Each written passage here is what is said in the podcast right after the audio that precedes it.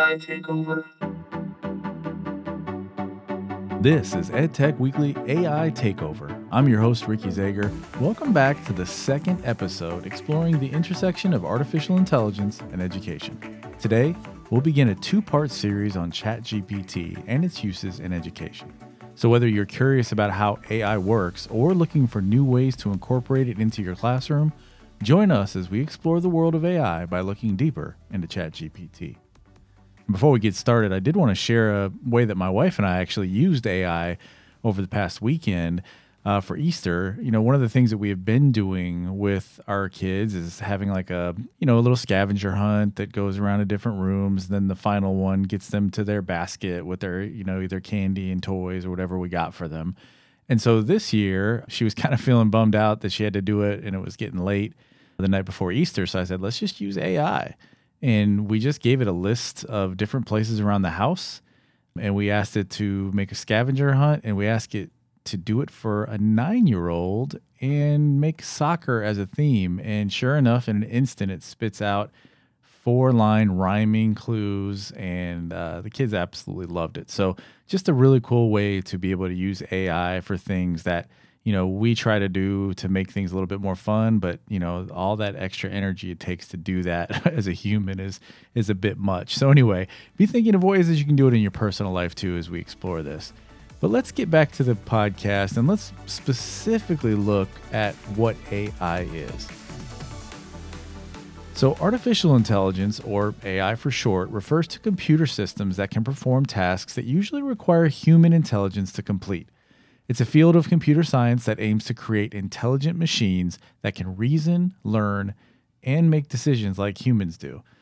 Definitely sounds a bit scary, doesn't it? But there are three main types of AI. The first is called narrow or weak AI. This type of AI is designed to perform specific tasks, such as recognizing faces or playing chess. Narrow AI is the most common form of AI that we see in the world today and it's what powers many of the applications and devices that we use on a daily basis. The second type of AI is called general or strong AI. This type of AI is designed to think and reason like humans. It can learn and adapt to new situations, solve complex problems, and make decisions on its own. However, we're not quite there yet with this type of AI, and it's still very much in the research phase.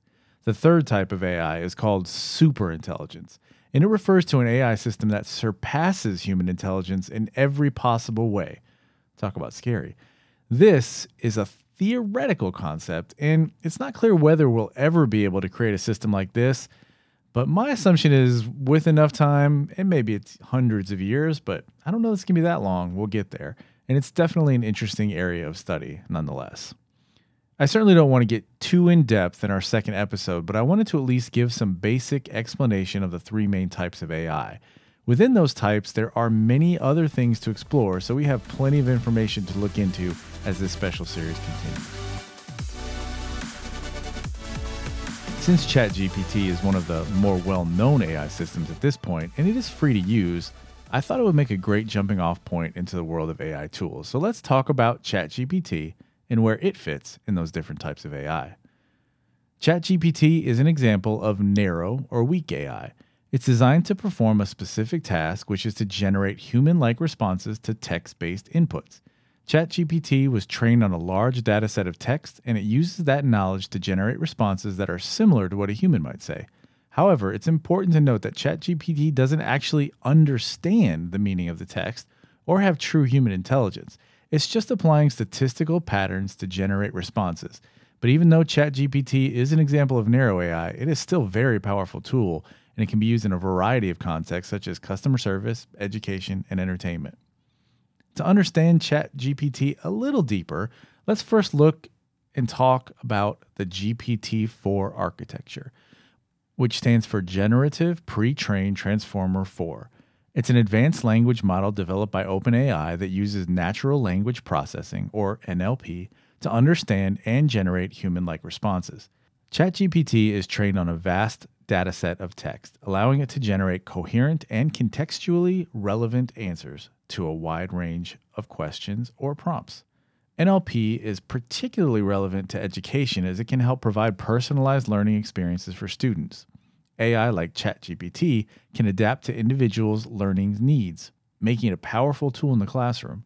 ChatGPT is available in both free and subscription based versions. The free version provides access to the basic functionalities, while the subscription based version, known as ChatGPT Plus, offers several benefits like faster response times, priority access to new features and improvements, and general access even during peak times. By offering these two options, OpenAI aims to cater to users with different needs and budgets. Teachers can start with the free version to explore ChatGPT's capabilities and later upgrade to ChatGPT Plus if they find the additional benefits valuable for their classroom practice.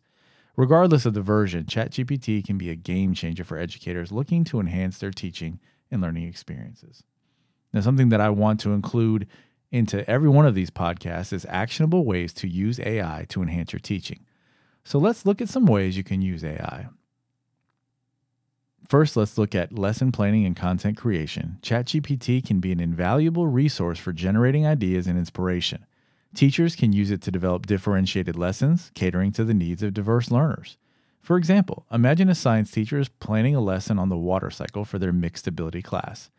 You could input the following prompt into ChatGPT Create a differentiated lesson plan on the water cycle for three levels of learners beginner, intermediate, and advanced. ChatGPT would then generate a very detailed lesson plan. And I'll just summarize those lesson plans because I did put it through its paces with this to see what it would come up with. But trust me when I tell you, it can give you an extremely detailed lesson plan. But here's a summary of those plans by level. The beginner level, students learn the basics of the water cycle through simple explanations, a hands on experiment, and a diagram based worksheet. The intermediate level, students delve deeper into the water cycle, exploring advanced vocabulary and real life examples through multimedia presentations and group discussions. The advanced level, students investigate the scientific principles and global implications of the water cycle through research projects and debates on human intervention and potential solutions. So you can see what a powerful tool this really can be. The second actionable way that you can use ChatGPT is automated assessment and feedback. ChatGPT can provide instant feedbacks on students' writing and analysis patterns and student performance. This helps teachers identify areas where students need support. For example, a teacher might want to evaluate a student's essay on the impact of climate change. They could input the following prompt into ChatGPT Provide feedback on this essay about the impact of climate change, focusing on structure, argumentation, and grammar. Upon analyzing the student's essay, ChatGPT could generate feedback just like this. This essay presents a clear introduction and conclusion, but could benefit from improved organization in the body paragraphs. The argument would be stronger with more evidence and citations from credible sources. Additionally, the essay contains several grammatical errors and instances of passive voice that could be revised for clarity. Now, if that's not a game changer for grading essays and especially longer form ones, I don't know what is. It allows teachers to quickly identify specific areas where students need support, such as organization, argumentation, or grammar. And by using it to analyze student writing, you can save a ton of time and provide targeted feedback that helps students improve their skills. Very powerful stuff, once again. And I really wish this had been around when I was a teacher. Oh my goodness, as a history teacher, whew, grading essays is definitely not a good time. And lastly, you can use it to enhance classroom discussions. ChatGPT can generate thought provoking questions and well rounded arguments, fostering engaging debates and discussions among students. Let's consider a scenario where a teacher is leading a discussion on the ethics of AI. You could input the following prompt into ChatGPT Generate three thought provoking questions about ethics of AI for a classroom discussion. It then generated questions just like this. First, how can we ensure that AI systems are designed and used in a way that respects human rights and values, such as privacy and fairness? Two, as AI systems become increasingly autonomous, how do we assign responsibility and accountability for their actions and decisions? And the last one, how can we strike a balance between the potential benefits of AI, such as increased efficiency and productivity, and the risks that it poses, such as job displacement and widening social inequalities? By using ChatGPT to generate those thought provoking questions, you can encourage students to think critically and engage in meaningful discussions about those ethical challenges that surround AI and its impact on society. And more importantly, you can save time and create more efficient and effective questions. You can also just ask ChatGPT to change parts of the question or even give new questions, and you can guide it with more context of what you're hoping to get out of your students. It's a lot to digest if it's your first time thinking about AI and how ChatGPT can kind of change the game for you. But the marching orders for this week are to explore ChatGPT. It's free, and you can try anything and see how it responds. Ask it questions, see if it can help you prompt good classroom discussions regarding topics that you're teaching. I would, at the minimum, suggest that you try at least one of those actionable things that I just mentioned.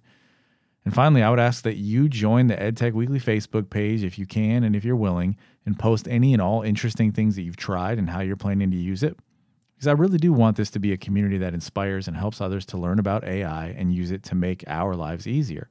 But hey, if you just want to listen and do your own thing, no worries. And I hope this series will continue to educate you and spark your curiosity. And that's about it for this episode. Join us next week for part two of this discussion, where we're going to look a little bit deeper into uses for ChatGPT and also start navigating those tricky ethical questions and concerns about using AI in education. Until next time, thanks for listening to EdTech Weekly AI Takeover. See you next time. If you'd like to reach out to the show, please email me at edtechweekly at gmail.com. And I won't be offended if you have AI write it for you. In fact, I encourage it. See you next time.